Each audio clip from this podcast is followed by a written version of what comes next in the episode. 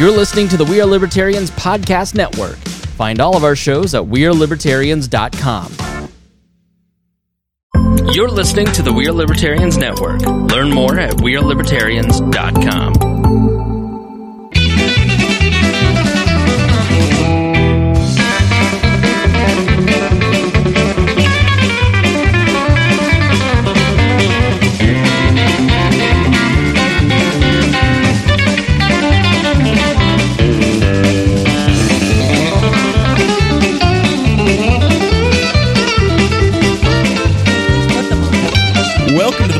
the of Liberty podcast. This is episode number 296 of East Central Indiana's favorite podcast, Jeremiah Morrell. Today I am joined by executive video audio producer, engineer, uh, soundboard model, uh, a man that has run 468 days in a row of at least one mile, Mr. Zachary Burcham. Good evening. Uh, and my, I it was, was That- for anybody behind the scenes, that came up because of my ibuprofen usage. it he was admitting to his doesn't come without costs. he was admitting to his drug his drug problem with ibuprofen. Uh, and uh, our co-host tonight is Mr. Bash Davis. Uh, I'm, we're going to give you his name. I mean, you don't Bash isn't even your real name, so I'm why Dick- the hell would we give you I'm Dakota's brother, Bash. welcome Bash? I've appeared here as Bash Crider in the past, but tonight, since I am Dakota, but less, here I am. what what do we have planned tonight, Bash Davis? Uh, today's episode is all that the cue card said, but McKinley. We got McKinley Brown tonight, right? McKinley is here because I'm here. she is uh she did the American Idol circuit and she is from here in town and you've you've probably seen her you've probably seen her dad Mike and uh they're going to tell us the story. Sadly, she's here with us and not uh, down on Manhattan Beach in L.A. Still. Yeah, but it's okay. Um, I'll take what I can get. She could she she could be doing a lot better than than this show with one of the hosts replaced by me. But That's the first time I've ever seen Bash at a shortage for words in my life. And I've known him since the 80s. I appreciate Deep in the Zach. 80s. Thank you, Zach. This show's about our lives in rural Indiana. We're here to push your boundaries and make you think as individuals. Sometimes we'll provoke you, other times we'll make you laugh, but hopefully you'll always learn something new. Like today when we renamed Bash and he did not know how to handle it. All right, Mr. Bash Crider, this is your little commercial on the top of the ep- top of the show. You belong to, I'm going to get this right. I wrote it down. Hayes, Copenhaver, Crider, Harvey, and Davis. Uh, And Dakota Davis has recently joined our law firm. uh, Davis is everywhere. thought you all traded jobs. That's right. I'm an estate planning attorney, and I agreed to be on this show in exchange for this very plug. And at least two to three Miller Lights. Do you need a will? Did you recently die? Call me. Thanks. Not on Facebook, though. You can't find them on Facebook. Get out the yellow pages. If you're of that age, you know what they are. Yeah. Uh, in, in all in all seriousness, Bash did a lovely job preparing my will, my living will, and my uh, uh, I think as my wife calls it, my revocable trust. Yeah. I mean, in all seriousness, uh, yeah, I I do estate planning and administration, wills, trusts, deeds, etc. Most recently, I've had a rash of people come in um, of varying ages, and each one at the end has said, uh, "I I am surprised how easy that was." So that's kind of the thing that's been on my mind, and that I would like to convey is it's not a morbid conversation. I don't I don't know why it is perceived that way, but especially the the younger you are, the easier it is to talk about. I wouldn't ever call it fun, but it is really nice to know that your stuff is in order. I don't know. I mean, the part where we took out the um, the roulette board and spun it Yeah. uh, to decide who was going to get my stuff, I thought was a great addition. Yeah. Well, I mean, we try to make it fun. Yeah. You know, and then when we use the Ouija board to talk to talk to all your dead ancestors and figure out where your money should go, that was rough too. But in general, the the actual estate planning process, um, the basically the sooner that you're on top of it, the easier it is, the faster it is, and the simpler it is. You All know, right. it it doesn't take much to protect your family, um, and it it's it's all that I do. Like, I'm very happy not to handle your criminal case, but I I will very happily help you make the plans that will keep your children safe, keep your your heirs safe, and just make you sleep better. Once we elected that new prosecutor and that new sheriff, crime ended and you had to move into other territories. Well, I mean, if there's if there's anything wrong with now elected prosecutor Michael J. Mahoney, it's that he is just too vigorous about justice. So you're telling me if I'm in the clink, you're not my one call? Not anymore, buddy. he'll call he'll call Sean. If you for get shot, call me and I'll set it up. but no, if you go to jail, I don't do criminal law anymore. I used to, and not to make light of that. Um, All right, let's let's move on. Uh, we how many people watch this? oh hundreds. Um, I and I'm going to be very impressed if it turns into a lead tonight for you with that performance. We do have to say thank you to the patrons that do make this show happen. We we do it, did a nice 15 20 minutes for them earlier uh earlier as we were telling uh we, we were trying to figure out what to do for episode 300 if you want to be a part of that uh jump on patreon.com slash boss hog of liberty and join at any level uh if you donate $50 or more a month to the cause we do mention you at the top of every episode. Uh those folks include christy avery of wonderful fort wayne indiana jonathan phillips of andy moore buick gmc also running for city council here in town. Uh, he'll be on your fall ballot and anthony meyer. Um all right. Uh, if you want some merch, you can message Dakota, Audrey, or myself, and we can make up some custom Boss Hog of Liberty merch for you as well. Let's uh let's cut to the chase here. McKinley, All right. welcome. Thank you very much. Glad you're here, Me too. and it's also sad that you're here so soon. Yeah. So you've captivated Newcastle and Henry, and I might I say all of Henry County in Central Indiana, uh, with your story. You have just gotten back from appearing on our televisions. Yes. So what? Uh, how does that happen? Uh, so it kind of um, this whole, the whole experience has just been surreal. But um, the way that I ended up, so I grew up watching American Idol, and so It's I've been always on literally your entire life. Yeah, no, actually, actually, since before I was born, and um, What we, you've watched Ryan Seacrest age before your eyes. I have actually funny Or story. not So age.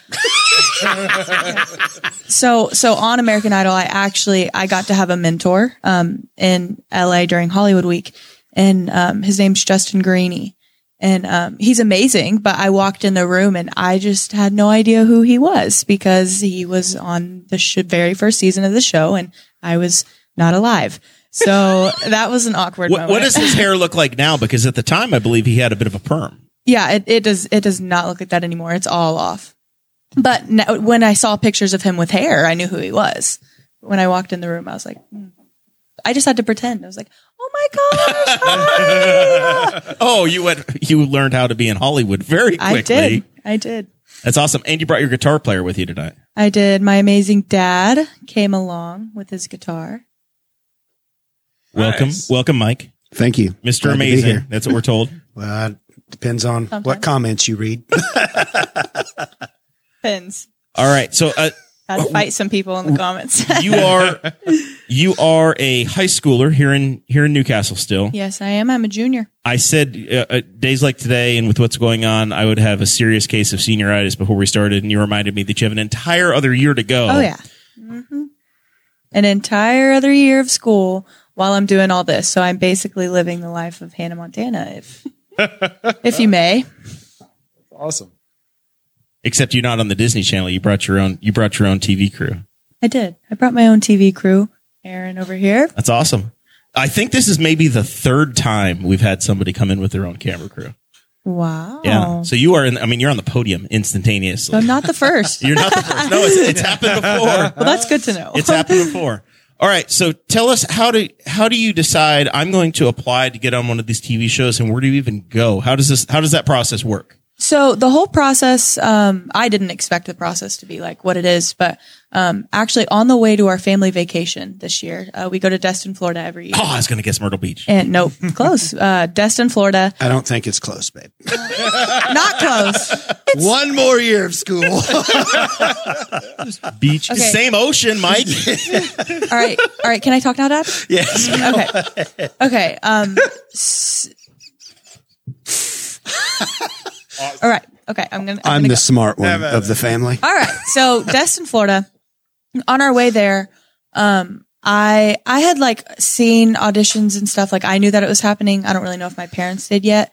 And I was just sitting in the back of my car, and um, I was just thinking about it and praying about auditioning and whatever. And um, about five minutes after that, my mom like looked up from her phone and she was like, "Hey." Um, American Idol auditions are coming up. Do you want to audition? Yada yada yada. As any family has this conversation in as- the car on their way yeah, to Florida. just everybody does. Um, just normal family conversation about trying out. So um, we were like, yeah. I was like, yeah, let's let's try it. Let's just see where it goes. Um, so we, I went to Florida, and for the first time in Florida, I um, did karaoke. So that was the first time I'd actually sang anywhere except my church or in a school choir. Um, so I did that, and what uh, was the go-to karaoke song? what did I do? Oh, to make you feel my love by Adele.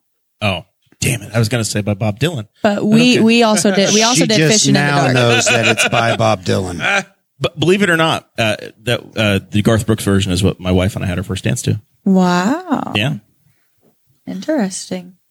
But um, bit of a cover for him, but you know. So you did to make me feel my love. yes, did to make you feel my love, and um, that's when I was like, like I went up to mom after that, and I was like, okay, I think I really do want to try out, like one hundred percent.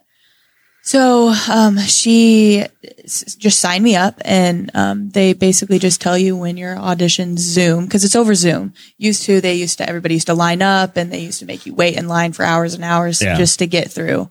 And you had to hope it came to your town, right? Yeah, Now, now yeah. Mm-hmm.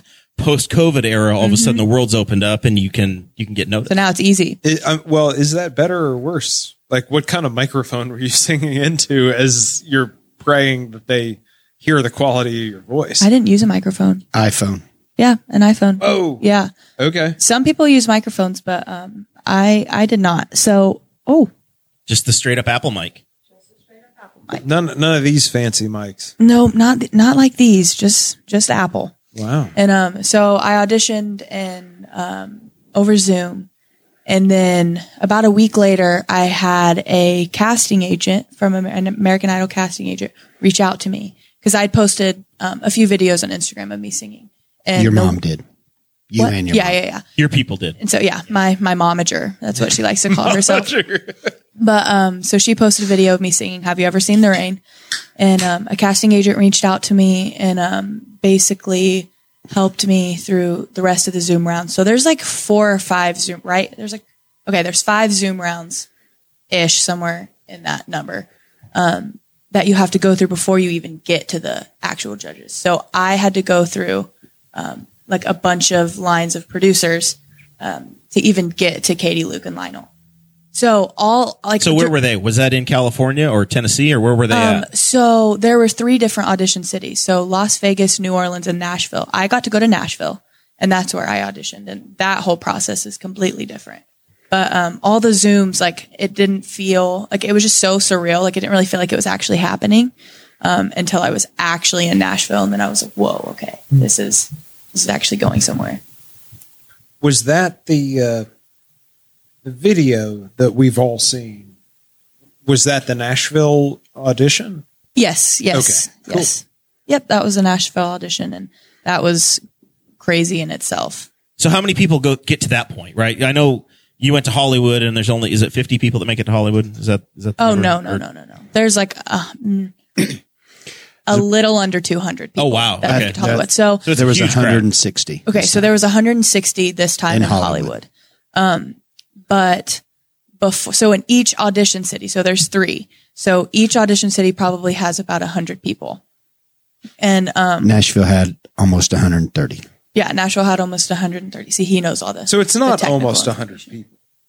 I mean, y- you cut this down from like seven hundred. 250,000.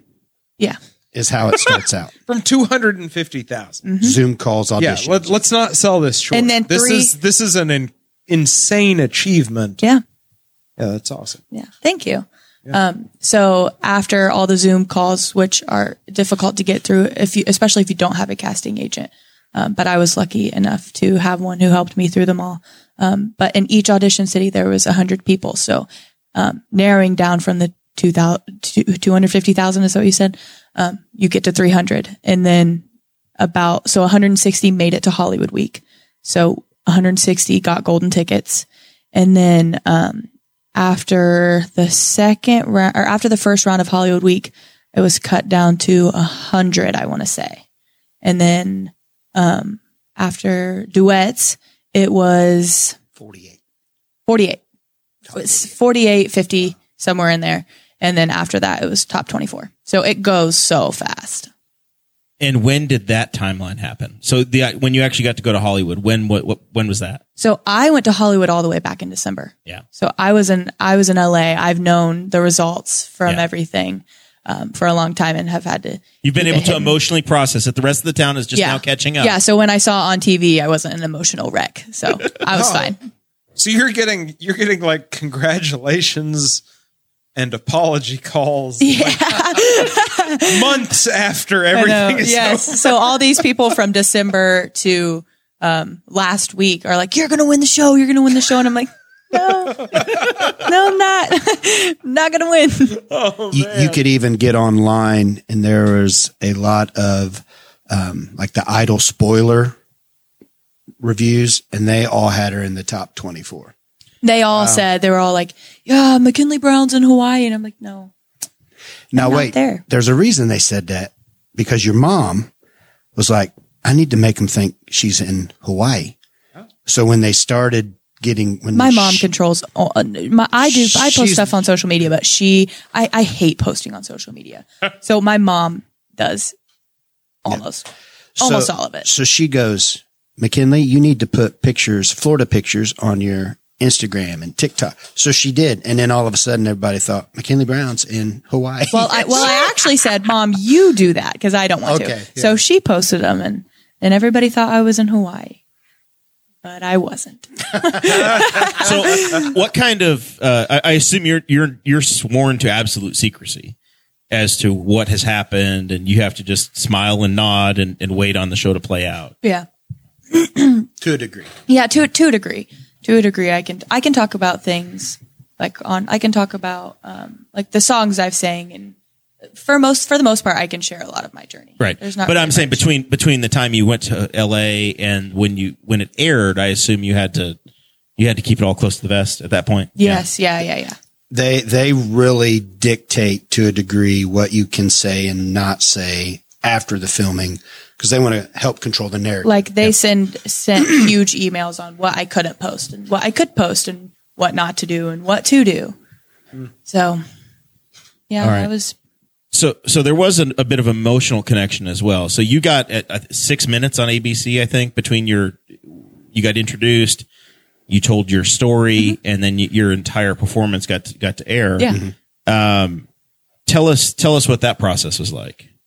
Like the filming process and all of that. Yeah, and just uh, like I assume the producers had screened you to say, "Hey, what do we need to know about you? How do how do what's your what's your story?" Right? Yeah. Okay. So, um, when we got to Nashville, um, the worst part of it was so you don't audition the first day you get to Nashville. You have to wait there and in all that whole process, you're filming and you're doing B roll and you're doing pictures and you're sharing your story and interviews and interviews. And so the entire time you're there, which can be up to a week, you have to wear the same outfit. the same outfit. I had to do my hair the same exact way, do my makeup the same way every day. It was awful.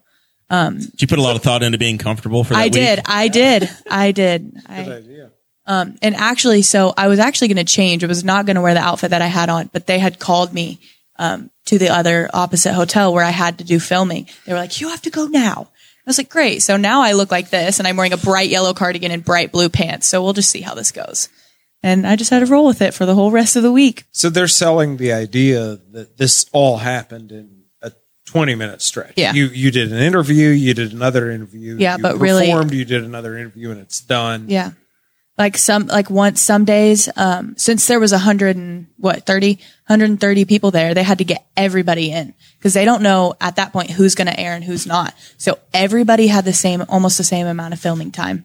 And, um, so they had to get all of us in and some people were there for five days. Some people there were there for, how long was I there? Probably a week. We were there eight days, seven days or eight days. Yeah, we were we were there for a while because I I ended up getting so I auditioned on um, the second to last audition day, and um No, it was no, the- I was the last. day. So We I last auditioned day. on the very last day, and um so because I was there, they had asked me. They were like, "Hey, will you stay um, a few extra days for um like some extra filming and like intro stuff and introduction because I was you already were there Top twelve. and I was top Don't twelve in Nashville." short.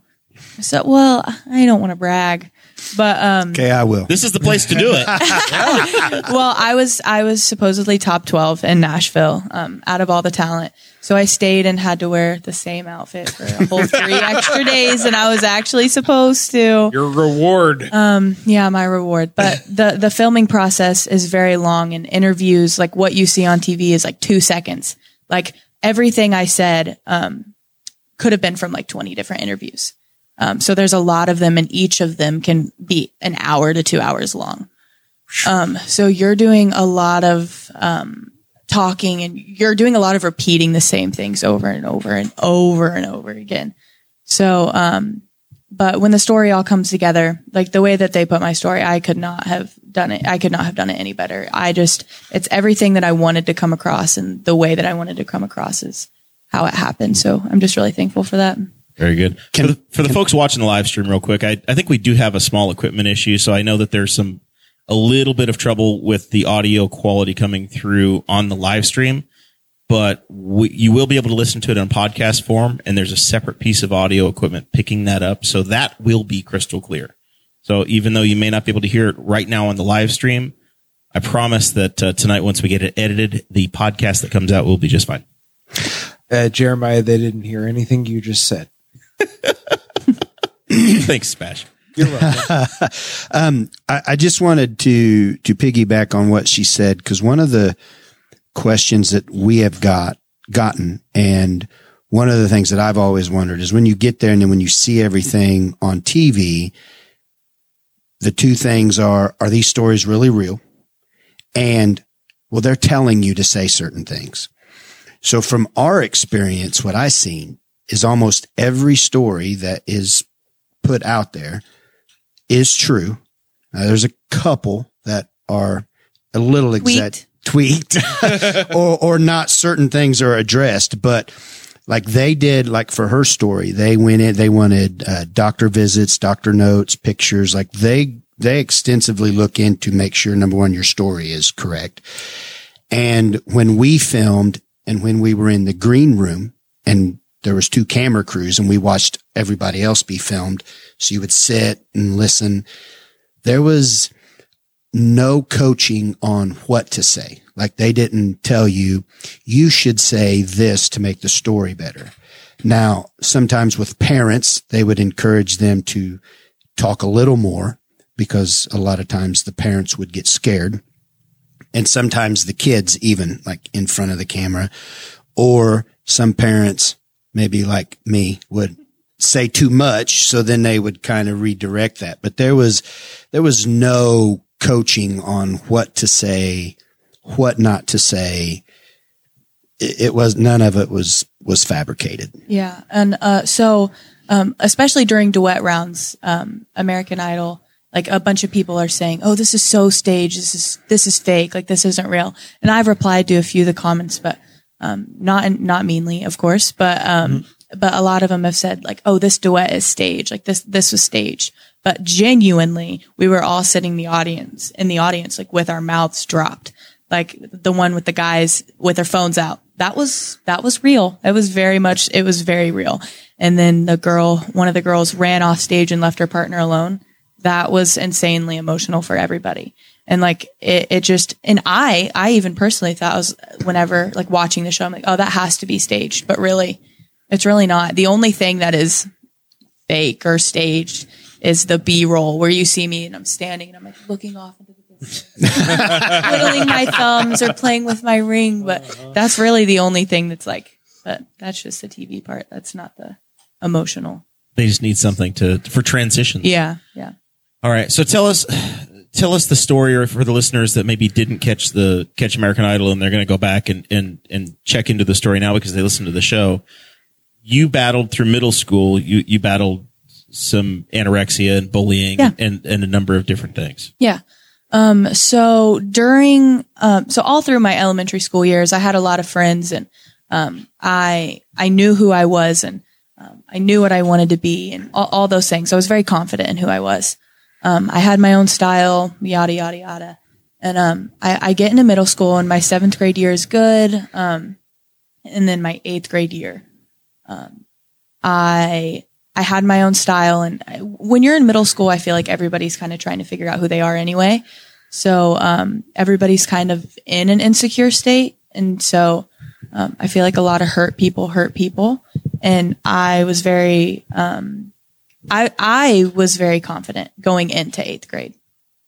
Um, and I had my own style and, um, I wore, uh, different shoes than anybody else wore. And I didn't wear leggings and sweatshirts to school every day, which, which isn't an issue, but I just didn't and everybody else did. So it was like I automatically stood out.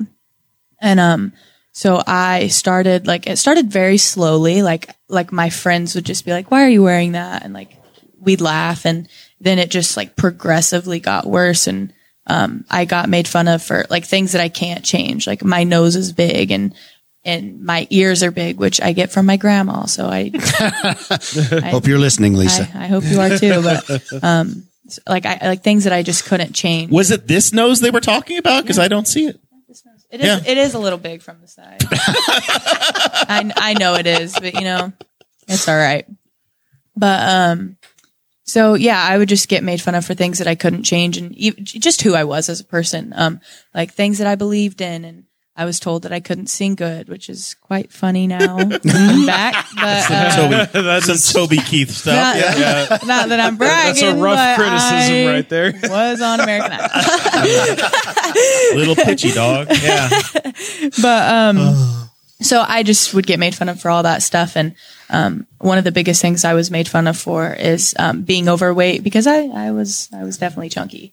And um so uh being in that stage of like i don't want to say being attacked but being um just brought pulled down all the time i just you know started believing the things that um people said about me. And i just let myself uh, get caught up in it all and I started to not eat. And like I was eating like 300 calories a day, maybe. And like I was in volleyball and I was um, in this volleyball league and we would run for like ever. And I, I wouldn't even drink water. It was so bad. It was, it was horrible. Um, and like, so I ended up going homeschooled. So there, there came a point where I wasn't even hearing things that people were saying about me anymore. It was my own mindset. You internalized it all. Yeah, yeah. I internalized it all and um, my own mindset which just got caught up in it all. And um, it was it was like it was almost like a game. I don't really know how else to explain it. Like I would step on the scale and I would see a number and I'd be like, oh, I want to be by I want to be this number by uh, next week, or I want to be this number by Friday. And um, so it was just a horrible mental um, and physical issue. It became very physical, and I was um, I went to the hospitals a lot. I was in and out of hospitals um, trying to figure out what was wrong because my parents had thought that I was um, They just see you dropping weight. yeah. So they thought that I wasn't eating because I was sick. But in reality, I was sick because I wasn't eating. Yeah. And so, um, I, I mean, obviously I didn't openly tell them, oh, I'm anorexic. And well, because I didn't even know, like I didn't really, I didn't really realize I was only 13, 14. What So- you into that? I mean, when you're stuck be- between, I can't tell my friends because I'm trying to do this in order to to gain equality with them. I can't tell my parents because this isn't a thing. I'm just Yeah. I'm just a normal Yeah. kid. Uh, How did you manage to recognize? Wait a minute, I'm not in a good place. Uh, so hospital trips um, was the big thing that um, helped me realize that. Um, so being in and out of hospitals all the time. Um, one day I um, the one day I finally went to the doctor and one of the doctors was like, you're going to die if you don't eat and we're going to put you, um, on, you're going to have a feeding tube and you're going to be hospitalized. And, um, I, I, when somebody looks you in the eye and tells you that you're going to die, it's The scared straight Yeah. moment. Yeah. It's definitely not the best feeling. It's like, it was like an immediate click in my, in my mind that was like, okay, this is wrong and I am doing something wrong. And so, um, like it, it got to a point so bad. One, one time I was in the hospital. This is just one of my mer- worst memories from this time. Um, I was getting blood drawn because we were trying to figure out what was wrong with me, and I was so dehydrated and just hadn't eaten anything. I had no veins in my arms, so um, they had like stuck me stuck me with a needle like five times in both arms, and then in my hands too. And um, so I my hands were so cold they had to like get um like hot like gloves like doctor's gloves and fill them up with hot water and like sit them under my hand. And um like nothing was working. So they finally um had to take one of the pricks that you use to like test your sugar. And they um, stuck it into my hand and just had to scoop for like three hours. I had to sit in the hospital. And so that was also one of the moments where i was like this is not like this is not okay. And so um after um I had a doctor tell me, you know, um, you're going to die and you're going to have to be hospitalized. I, um, I started walking through the healing journey with my parents and we all had finally like accepted it and weren't in denial anymore about what I had done. And, um, so I started walking through the healing journey and, um, I mean, now I'm here. So, and I'm a lot healthier. I'm way healthier. So in what, how long did it take you to, to go from that point in the hospital to feeling okay again? Like uh, that you were out on the other side. Um, I would say genuinely probably Nashville. probably Nashville. Like whenever I was auditioning for Yeah. American Idol. This is a big Or- part of your healing process. Yes, too. yes, it, it really it really was. It Were was you a getting any other help at the time? Did you have a counselor or anything? um I didn't I, I didn't I didn't do I, I actually refused. My my parents wanted me to have a counselor and but I was just so closed off from everything that I was like it, you're going to pay and I'm going to sit there and say nothing. So I mean, I, I didn't have one. I do now, thank the Lord. But um so uh, talk about that, please. so I mean, in retrospect, having because I think that's a very common thing. yeah. As soon as someone recommends a counselor, it really is normally like either I don't have a problem or Mm-hmm. I don't need some asshole who does not know me yeah. to. Yeah, that was That exact. that That was exactly. yeah. I- I'm not about to lie down in front of somebody and have them just judge me, and then I'll just take their advice. yeah. What What was that like when it was suggested, and what was that like when you embraced it? So, um, uh, so this is I just started counseling a few months ago, and um, with this great guy. Um, he's amazing, and I do love him so much, and I'm so thankful that you know I finally opened up and. Thank you, Mark, if you're yeah, listening. Yeah, thank you, Mark. But um, I'm so glad that um, I let it happen. Um, but my I didn't really know that it was happening. Actually, I think it was probably the day before I had a counseling session, and my mom was like, "You have a counseling session." It's like, great. And I and I still at that point I was like, "I'm not talking. Like I'm not." And so she was like, "Well, you're going to because I've already paid for it. So you're going to sit there and you're going to talk." Thanks, mom. And yeah, thanks, mom. Um, so actually, the first the first counseling um, session I had um, for the first like thirty minutes, I just sat there in silence, and I made my mom stay in the room with me, and she talked to the guy the whole time, and I was just like, like, it was like I, I was like talking to a wall, like Stubborn was gonna win. yeah. well, uh, then um, he he said something. So he's all about the um, enneagram, and he studies it and um, does all that. And um, so he was talking about like how I am as a person, and um, he was like trying. He was understanding basically. And um, when you have someone and there's somebody who doesn't have an emotional connection to you, and they can just sit and listen, and they're not giving you a biased opinion, um, like my mother or my father would, um, which I tell I tell them a lot of things, but it is hard when you have an emotional connection with somebody to talk to about like deeper things. Um, so when I realized that he actually genuinely did care and it didn't have to be an emotional connection or he didn't have to be my best friend or somebody I hung out with every day. Um, it honestly just felt refreshing to be able to talk and open up more about things. And I, I needed it because um, I started counseling after I had shared my story on American Idol. So my audition hadn't aired yet, but I started after I had shared it. And I was like, well, I should probably, Start to process. yeah, I should probably start to process it if it's going to be. Well, and there's, I think there's, from a parental standpoint, you can sometimes be too pushy. And I think the process sometimes takes longer than what we want it to.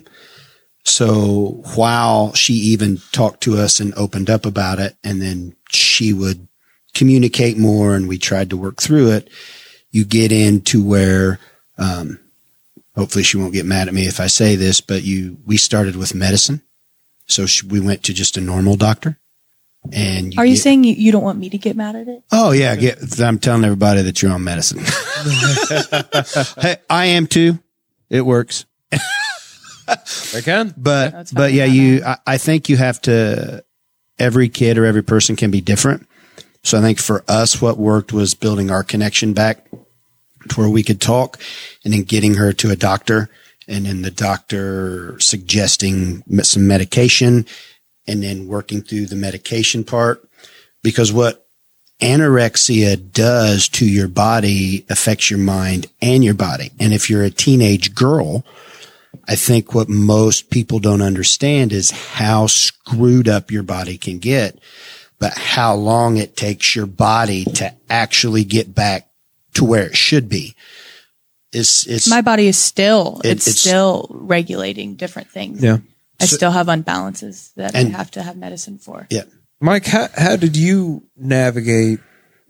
It's very easy for older generations to look at younger generations, especially while you're still in school. You're not 27. Your your brain won't be physically fully developed until Yeah. 27, and you know all this stuff. She doesn't. No matter how brilliant you are, you just don't know what he knows. Yeah. Yeah. And the temptation is always to say, "Oh yeah, I made that mistake. Don't do that." And what do you hear when someone says that to you? Just don't don't act that way. Yeah. That's stupid. You know what I mean? How how do you navigate when when she has these issues that are very real issues Yeah. affecting her life, affecting her health, and you you're on hopefully on the other side of them. I mean, some of these can be lifelong. Mhm. And how do you respect her but still say, "Hey, you know, maybe we need to investigate this deep." Yep. Um, I, th- I think there's a, a few things that help. I think one, because me and me and her mom, my wife, we, we have a good relationship. I mean, some days we hate each other, but I think for the most part, we, we parent pretty good and we partner pretty well. And we both had a thought of what was going on.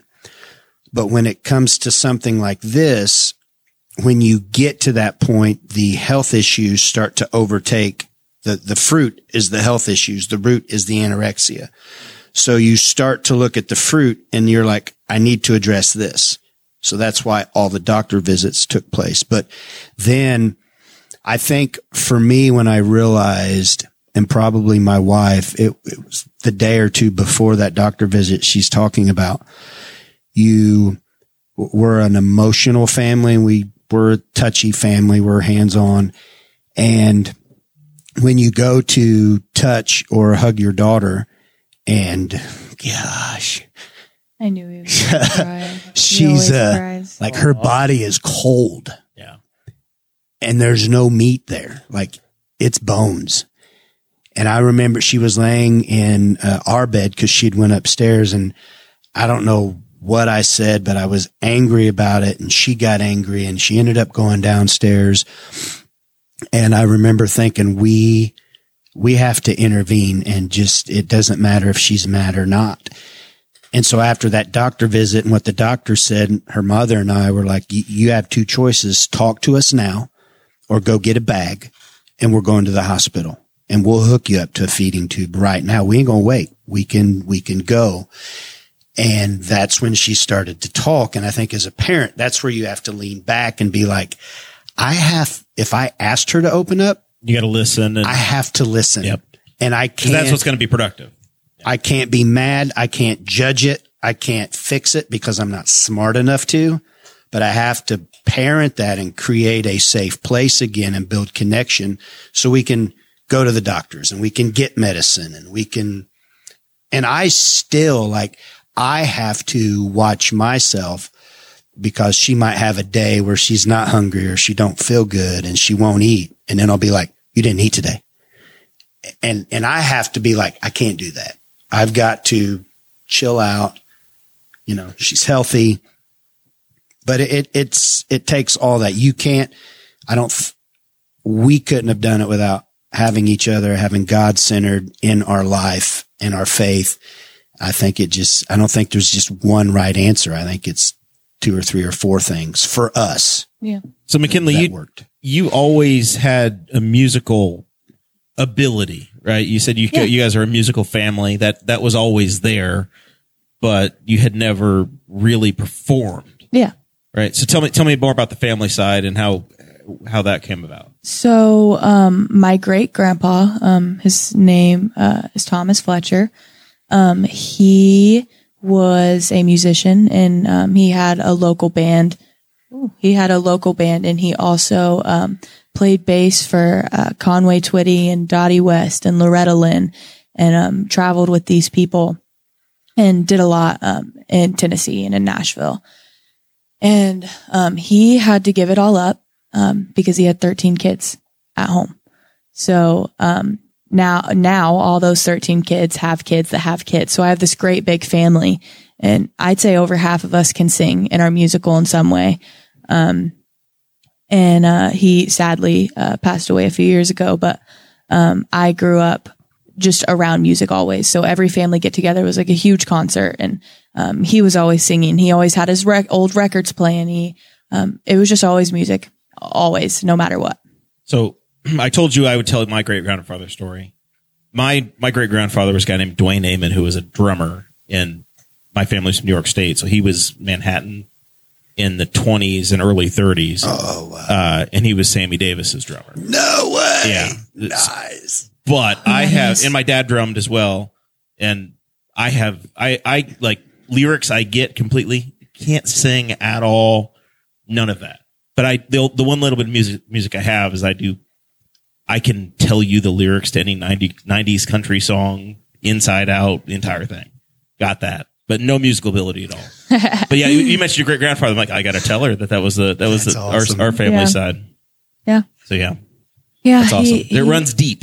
Yes, yes, very deep. Um, and even on, on his side, like, um, so my great, my great grandpa is my mom's grandpa. So that's all on my mom's side. And, um, like he is very musical. He can play absolutely any instrument he picks up. Maybe not the best, but he can play literally any instrument. And, um, other people on your, your side of the family sing too, correct? Is he decent with the guitar though? Oh, oh yeah. I'd have to say, I'd have to say he's all right. All right. So we're going to try to do something in here that we've never done, and that is a live musical performance. All right. Um, Mike, if you want to grab your guitar, Yep. and we are going to do our very best. And I, once again, I do know, I understand that the live stream audio is questionable. Zach has been efforting wildly over there. Don't know if we've been proved anything or not. Zach knows how to run a compressor. But if but if not, the uh, the best version of this will be on Spotify, iTunes. And and then Dakota says that he might go back and take the audio from the podcast, lay it over the video, and then we'll re we could re-release the video with The non-live with stream the version. better audio. Yeah, I'm All right. not. That may look Am- like it's some sort of a Japanese movie, but we'll try it. That would be amazing. He needs to do it on like a quarter second delay, so it looks like it's badly dubbed. The good news is that we do record this a couple different ways, so we'll we'll try to see how it how it shakes out. All right, and I also this also might get loud. So whenever I get louder, do I need to back away a little uh, bit? I don't know. So I'm not like I mean I won't be screaming, but Slightly, but I'll it try. does get loud. Zach, Zach's got some options over there, and Bash can pull the microphone away if we need to. All right. Is is there any kind of compression on these mics? There's some, yeah, they're going through a bit of a limiter, but Little, little but but, but to to what extent? Don't ask me. Not been trained yet. so hold it back a little bit. Okay. All right. Y- Yeah, Bash might be more, yes, former band guy. He might be. I'm still on iTunes. SoundCloud rapper Bash Crider. Yeah. Years ago, my band. Have to work over there. Before she was born. We might better better suited to go low here, as low as we. I don't know. I'm I'm going to try to not help. What if I do this? There we go. Hey, That sounds good. Please don't mess up. Yes, I believe in you. high pressure on Mike over there. Jeez, thanks. I'm just gonna pray right now that I Family don't up. dynamics, amazing. Don't embarrass me on local cable access. Did the man played on ABC a week ago? I, don't embarrass me in front of my hometown crowd, for God's sake. I can do it in front of Lionel. I think I can handle this. All right. Uh, I might need to take. To be this fair, you didn't play this song in front of Lion. off. not this one. Fredley did.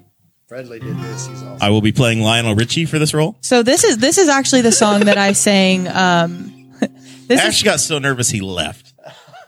this is actually um, the song that I sang for um, my first round in Hollywood Week that did not get aired, unfortunately. But in my personal opinion, it was pretty good, so I'm going to sing it. All right.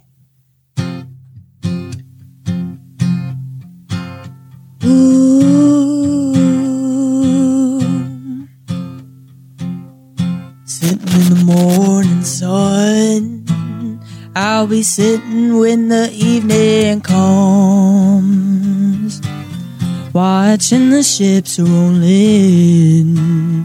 Then I'll watch them roll away again. I'm gonna sit on the dock of the bay, watching the tide roll away. I'm gonna sit on the dock of the bay, wasting time.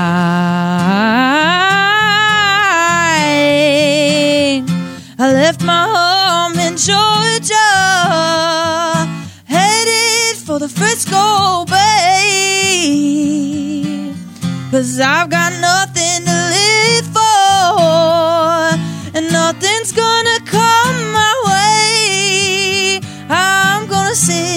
on the dock of the bay, watching the tide roll away.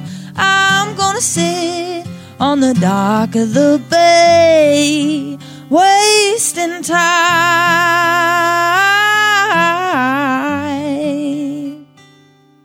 That's awesome. Thank you, thank Boy, you. for a live performance in a place we've never done that before, that was spectacular. Thank you. Great job. Very beautiful. And Otis Redding, is that right? Yes, yes. Man. yes. Deep. You knew that, didn't you, Da- Bash? Oh, I, I know all of Otis's songs. There you go. Covered by Garth Brooks, oh, by the way. I've Go got, that, I've Jared got that it. rolling around too. Jared Well, had I covered actually that. sang the Sara Bareilles version, but that's all right. Yes. Well, I mean, there's there's many, many, many, many, many versions. Great, great song. All right, so that was one of your Hollywood songs that didn't make it. Yes. That's unfortunate. Yeah. That's awesome though. It's beautiful. Thank you. Uh, Bash, you've got some questions. Uh, Audrey uh, Audrey Davis had put out a feeler and said, "Hey, do you all do you, do. do you as an audience have questions for McKinley?" So we we said you'd have a chance to get them a- asked or answered here. Questions from the public. Are you ready? These were submitted earlier. yeah, here they come. From Sarah Morrell. Never heard of her. Yeah, mystery woman. Uh, who is your favorite to be the to be crowned this season?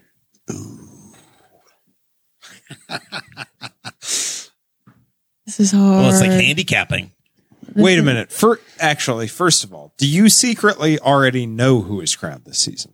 no, no, No, it's no, ready to no, go. no, no. I think So- now at this point it gets ready to go real live. So right? we we have surpassed your experience. Yes. Okay. Yes. So Hawaii is um, filmed beforehand, but it is live voting. Okay. So um, it's already been filmed. Um, but while you're watching it, you will be able to vote, and the people who are in the top 24 as of now, or top 26 Gotcha. as of now, um, don't know if Hey, you know what? Uh, why don't you give us two answers to this? Okay. One, who is your favorite? Two, if you met anyone who is still in the running, who who do you feel the most strongly about on a personal level? Um, So yeah, this is actually Strongly um, in a good way or a bad? Who really So- pissed you off? Yeah, I, I, I I will feel like leave that that's to best you. not to share. that would be un-American to say. okay, Dad, you're taking it too far now. Pun intended. Anyway, Oh, um, that's good.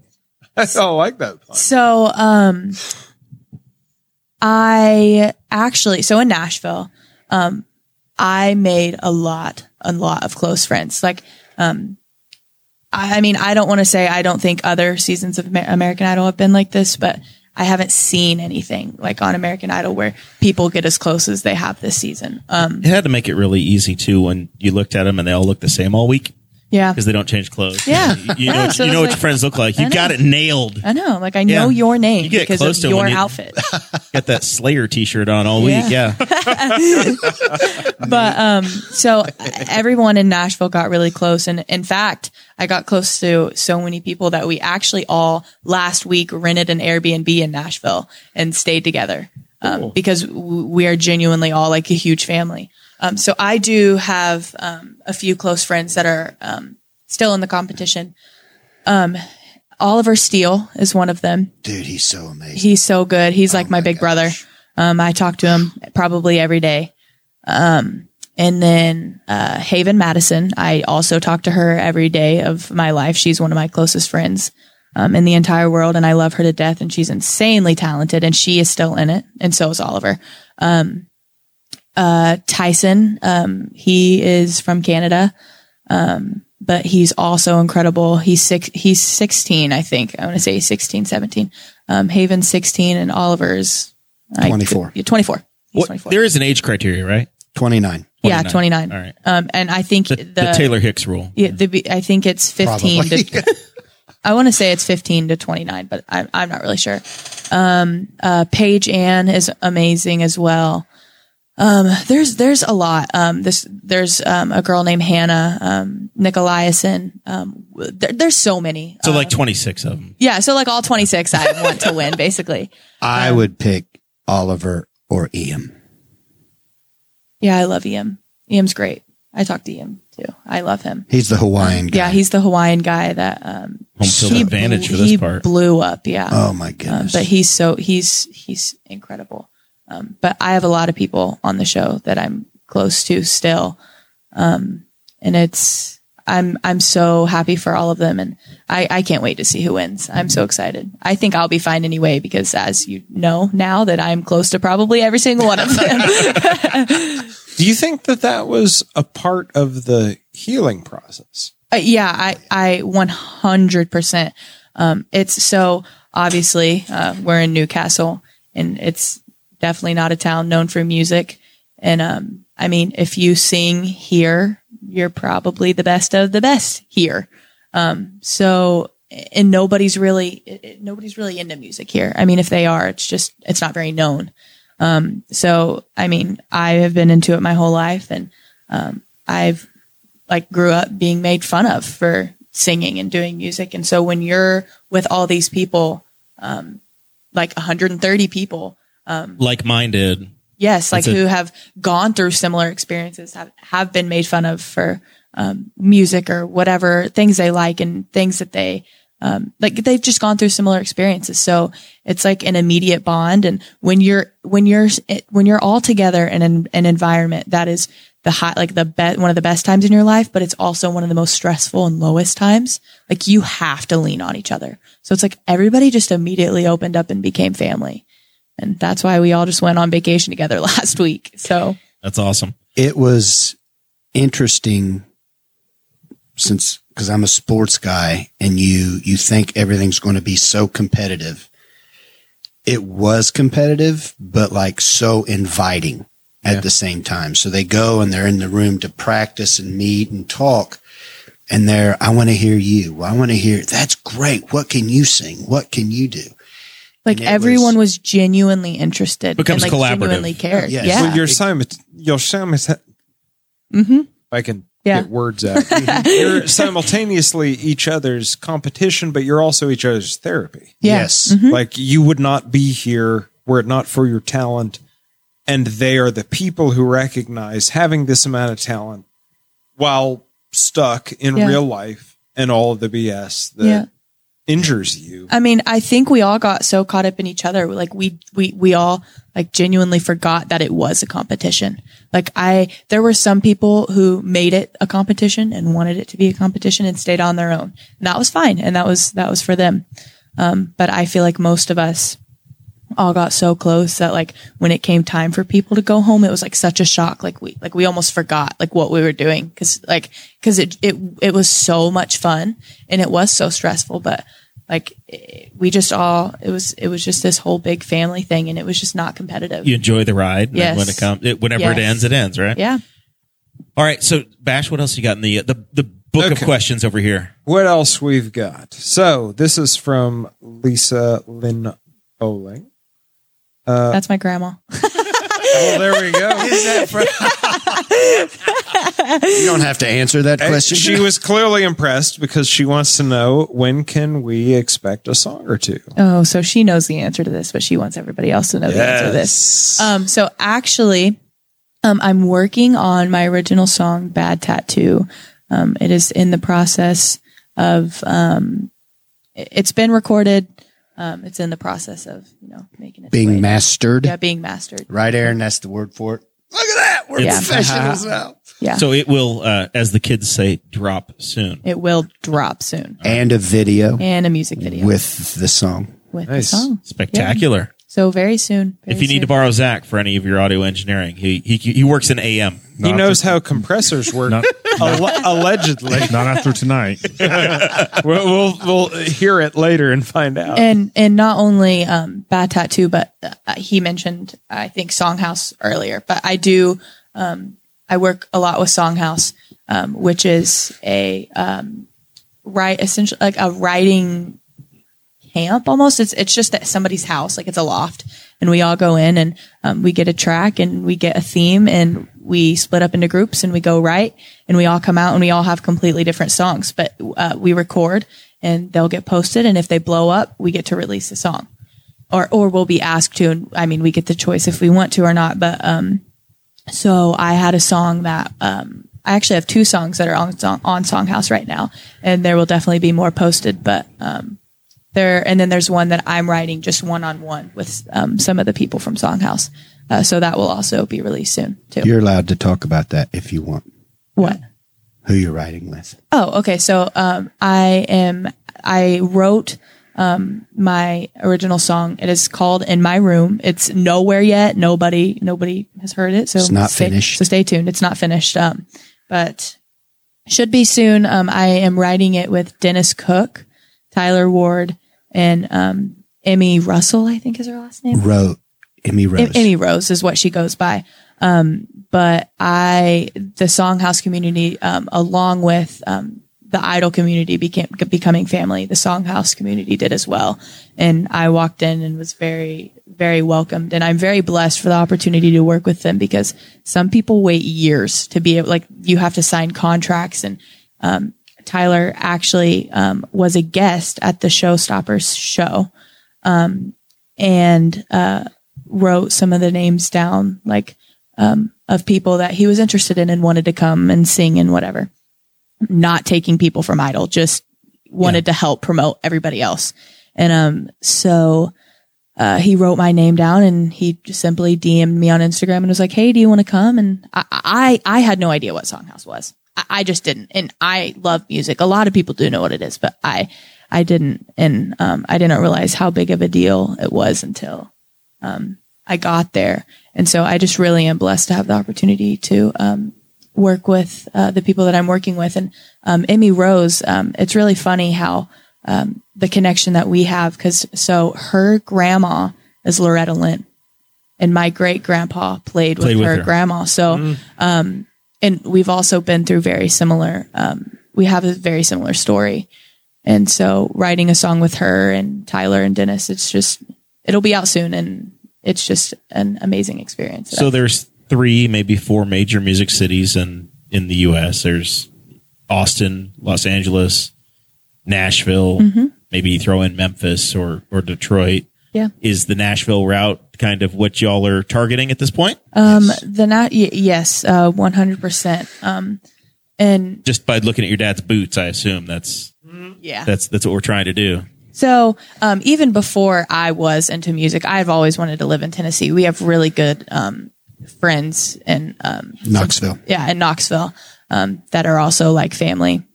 So we always spend Thanksgiving up there, and um, which Knoxville is like two hours away Down from there. Nashville.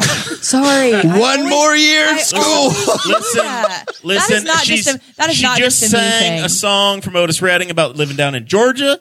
Up there is is Tennessee. Well, That's the way it goes. si- side note. she note, internalized that song. Side note, somebody the other day asked me where I was from, and I was like, oh, I, I live in Indiana. And they were like, what state is that in? and that is the response I got. And I it's was in like, Pennsylvania. so, so I, and they were way older than me and way out of school. So I just want to say, I'm not the only one who is not good at geography. That's true. I have a buddy in Nashville right now, Chase Wright, and he's killing it.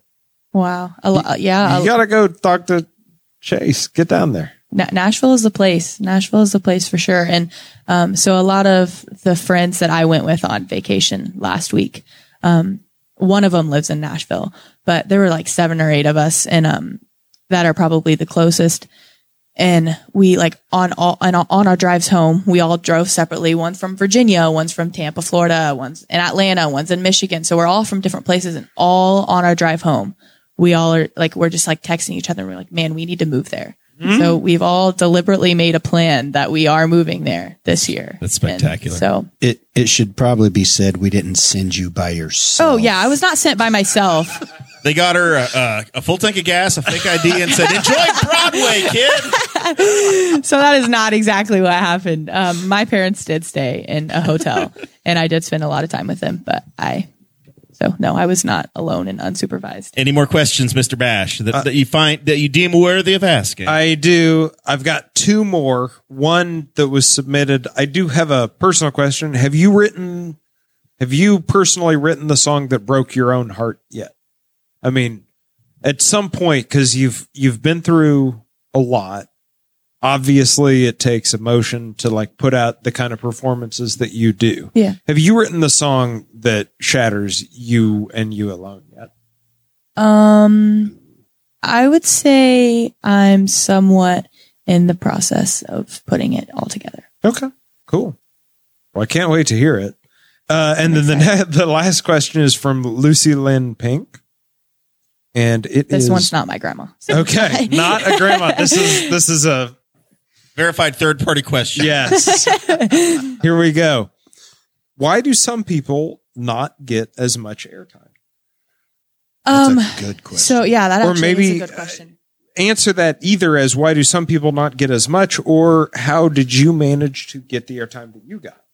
So a part of the reason that I managed to get the airtime that I got, um, so Katy, Luke, and Lionel do get a decision and like somewhat of a decision of sending you to Hollywood, but a lot of production and network makes the decisions based off of TV. Um, so I, um, I got airtime because not only did, um, I think my story was um, very touching and needed to be shared. And I think network and production knew that. Um, and production also loved me and my family, um, which helps a lot. Like it's it, it's one thing if um, you get aired and you're mean to production and you are horrible and whatever, but um, I would imagine. but production like when i got cut and i was not in the top 26 i, I wasn't crying and then i walk out and i'm so there's there's this guy and he's like holding the paper he's one of the highest producers and he's holding the paper like checking you yes or no if you made it and i walk out and he's like all right you made it right and i was like no and he looked at me and he was like you're joking I was like no and he was like wow he's like that's the biggest shock of the day and so I and I keep walking. I was like, wow, okay. And he he gave me a hug and whatever. And I go down and I'm supposed to be doing an interview. And one of my favorite um one of my favorite producers is just bawling her eyes out. And I wasn't even crying. And I was like, okay, really? Now, I, now I'm going to cry. now that you're crying, I'm going to You've cry. crushed their souls I know. by not moving I'm like, on. like, guys, come on. I, I, I might try So you- Idol you next just year, but we'll blasted that. through Katy, Lionel, and Luke at a thousand miles an hour. What was it like meeting Katy Perry, Luke Bryan, and Lionel Richie? So, um, I grew up listening to Katy Perry and, um, so like I would perform roar in my living room, like and have a dance routine for my mom and dad and be like, dad, mom, watch me, watch this. And, And I grew up listening to Lionel. and he grew up listening to Lionel Dancing on the ceiling. and, um, are you done? Focus, yeah. Ah, okay. you keep They'll throwing me never off, have us Dad. back. Well, I just thought the fact she's too old to even know who Nicole Richie is. Oh, I mean, Nicole, yes. that's before her time even. and Paris Hilton. Yeah. I know who Paris Hilton is. I, you, but you didn't, Really? Who's her dad? Just, I don't know. do you who Nicole Who? Richie Wait, who Her grandpa was Conrad. He was in Mad Men. Duh. Okay, there okay, go. okay. Back to her story. I just come. I just don't know my train of thought anymore.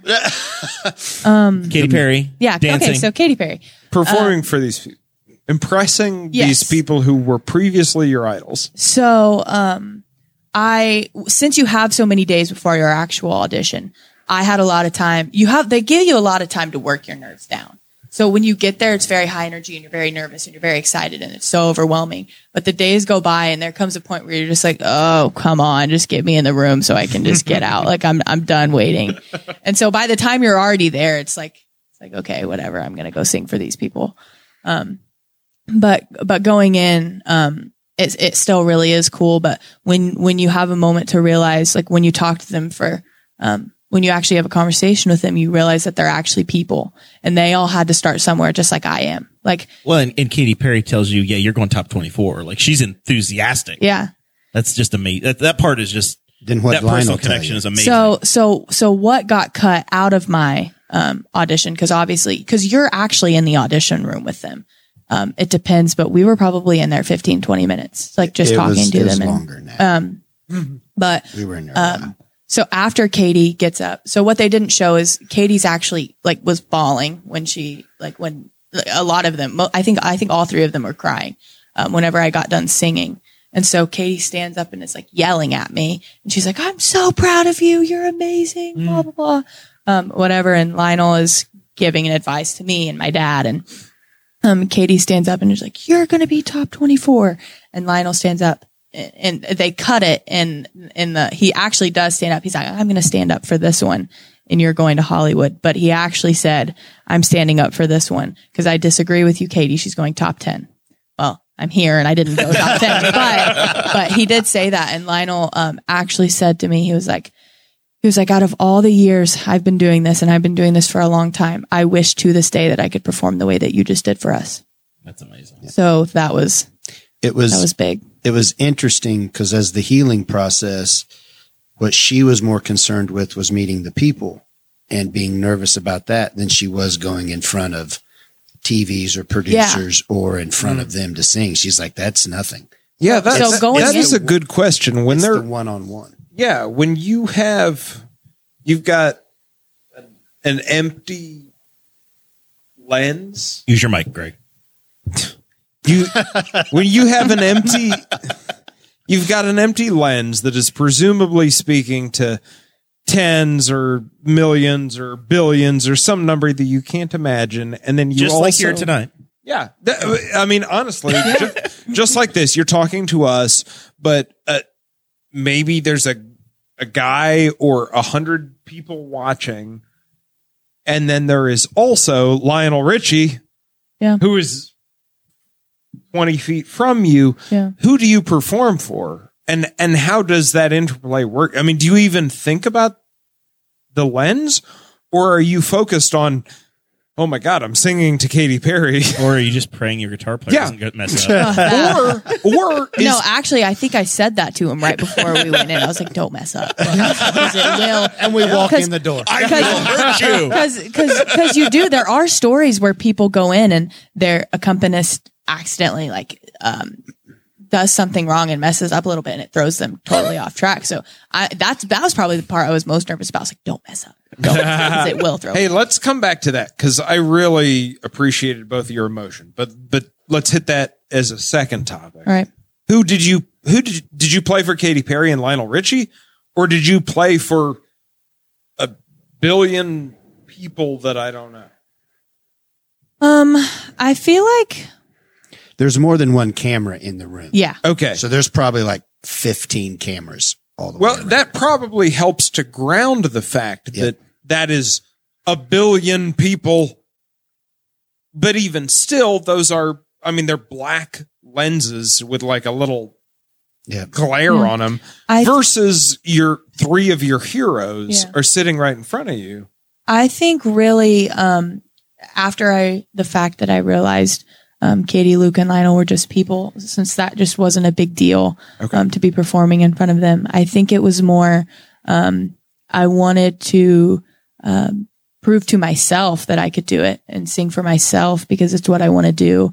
And I also just wanted to not only share my story with the world, but share it with, um, share my voice with the world. Um, so I wasn't really thinking about the number. Um, I was just really hoping and singing, um, for whether it was one person, whether it was 20, whether it was a million people, um, however many it was, um, that my story would, um, help them and, um, I could prove to, um, a little girl or a little boy or whoever out there, um, that's struggling with something that I struggled with, um, that they can still accomplish their dreams. Because I was at my lowest, lowest point and was almost, I was, I was dying and, um, I made it out of there and now I'm here and I was just on American Idol. So I just, I think I just wanted to prove that you can make it out of whatever dark place that you are in to whoever. I think what might help answer that too is because we've done so much together and you play and you sing together so much, like even if it's just at church or at home, there is a connection there. So there was a lot of times we would just look at each other and you would, as, as a musician, which I know that you are, you get lost in the moment. There's like, there's nobody there anyway, but Yeah. if if you have the connection, if you're just not just some basic guitar player playing for somebody you don't know, it's different. But when you're with somebody and there's a connection, you just like at some point it just kind of all fades away and for a couple moments you're like this is pretty freaking cool. Yeah. Does Mike, that help? I I saw you in tears preparing for this. I got to s- I saw the video. It was really incredible on Thank both you. of your parts. When the performance began, did you remember that there were a billion people watching and that Lionel Richie or Katy Perry or Luke Bryan were watching or were you just performing with her? From my standpoint, I was just performing with her. I, So- ki- I kind of figured And, and you as I watched it. And I kinda- honestly, I think that's kind of what I was like trying to get to. It wasn't so like, yes, I do want to share my story, my voice, but, but when I was performing, it was almost like nothing else really Yeah. was there, you know? That's probably about the best kind of performance. yeah. it, it is. Whether that's for a trillion people or none at all. Yeah. Yeah. Very good. That's awesome. I know big things are coming. This is this is not the end of the story by any means at all. Um, I, w- this is the part of the show where we normally we call it final thoughts. We go around the room. We f- make sure we clean up anything we forgot, anything we have to promote. I think you guys have a lot to promote. Uh, so we'll start with you, Mike, and we'll work our work our way around the room. Okay. Um, final thoughts would be as parents and as a dad, uh, it's a lot of fun to just be part of the journey. Um, I've been telling a lot of people, you hear them say it's great that she's following her dream. And at this point, it's, she's not following her dream. She's caught it and it, you start to run with it. So as a family, we are running with her and just trying to figure out day by day. We've got local gigs coming up. We're going to other states, New York. We go to Kentucky. Uh, we'll be performing Saturday night, go to Nashville, and we're just trying to figure out how to keep the momentum going and do it as a family and not screw up my other three kids in the process. That is awesome. I'm excited to watch the watch the journey for you guys, and I know the whole whole Henry County and the Newcastle community is going to be behind you. Show your boots. I already did. Oh, you did. Mr. Zach, what you got? Anything for us? No, th- thanks for bringing like uh, for being a positive thing come out of Newcastle. I know everybody kind of jokes like when your town makes the news for not great reasons, and it's awesome when it comes up and it's a good reason and it's an honest reason. Like, um, I hope you didn't get any f- flack from telling a story that was true, but not necessarily like nobody's childhoods are great, and there's always some stuff you went through a lot more than like I did or a lot of people do, but um, it's great to share that because people do need to understand that that stuff's going on, and there's um, I know there's there's like a thing that's out there for some youth that is just called like it's a, it it's gets it gets better project. It's a thing to tell people it will get better. Just like try and tough it out. And so um, any kind of positive news we can get from Newcastle and positive representations of the people in this town is awesome to have. So thanks for that. Yeah. Very good. Can I add to that real quick? What I love too is is again Newcastle's known for when from the good stuff. It's all sports, and I love sports. I'm a sports guy, but I can't think of the arts. Somebody who's done something with the arts or music or song that's done something like this. So for me, like I'm like that is so cool for all these kids who aren't sports kids who are like, I can play an instrument. I can write a song. I, maybe I can be an artist. Who have wanted to step out but haven't felt like they've been able to. Absolutely. Well, in the the amazing thing is that with the technology we have now, you know, your first you did five Zoom interviews, right? Yeah. You can achieve this dream from anywhere. Mm-hmm. So, and and the magical thing is that Newcastle, Indiana, is a short four and a half hour drive to Nashville, Tennessee. Yeah. you're four hours from Detroit, right? You can get to a lot of the hotbeds and still live your life here and still and not have to make that complete and total commitment of moving the entire family and the entire life to Nashville Yeah. you can still live in Newcastle, live your life, and and be running this parallel parallel cycle to to make it happen. Yeah. Um, the, on the other side, uh, Zach and I come from the motorsports world. The IndyCar champion Josef Newgarden's from Nashville, Tennessee, and he would come to Newcastle, Indiana, to race go karts and learn how to race, race go karts. And Yeah. he did that right here. Same thing you guys are doing, but they would run I sixty five the other direction, Yeah. and they did that for four years. And now he's uh, now he's racing for Roger Penske, and he's gonna you know he's gonna run the Long Beach Grand Prix and have a probably be the favorite to win. So uh, you can you can make that Newcastle to to Nashville drive and do just fine. Yeah. Uh, what else do we need to know? Anything? What you got? You got live performances. What? Where can people catch you? Anything that you can announce yet? So, uh, like I said, Bad Tattoo is coming soon. So, uh, my Instagram is McKinley B and my TikTok is McKinley Brown. Um, but on those platforms is platforms is where I will be announcing um, further things and um, things about Songhouse, and um, also follow Songhouse um, on Instagram and on TikTok. Because uh, whether or not you see me, the people on there, the talent is just amazing, and it's just a really cool thing to um, watch and like see happen. Um, so Songhouse is probably the biggest thing that I'm um, I'm working in right now, um, and I just enjoy it so much. Um, and also, um, lastly, I do just want to say thank you, um, for all the support and the love and the encouragement that I've had, um, even from you guys just today. Um, so, uh, I just feel like I just needed to, um, show my thanks and let you guys know that it really does mean a lot more than you know. Yep. So, That's wonderful. We're excited to hear. Bash, you got anything? I mean, I would just amplify everything that's been said so far. I I really appreciate you guys doing what you're doing. Uh, y- you know, like I kind of, as Zach said, and then Mike amplified, and I would just amplify it again. Um, it is impressive that you are doing this representing Newcastle, yeah. But also at people with struggles. I mean, I, I think that's one of the, the hardest things for people as we grow up because everyone has been through some kind of trauma. Yeah. Does not matter what. We've all been through something. And to, to see someone not just succeeding and not just taking credit for it, but to specifically be broadcasting hey, here's what I've been through. Here's what I overcame. Here's what I'm still struggling with. Yeah. I think that's that might be the most important message Mm-hmm. that can get out right now. Yeah. And and I think that is it shouldn't be brave, but it is. Yeah. It's immensely brave. Thank you. And I just I hope that you are just the spark at the beginning of the daisy chain Yeah. you know, and then an entire generation is just going to say, okay, yeah, so th- here's what was lacking and here's what I did about it, just like you did. Yeah.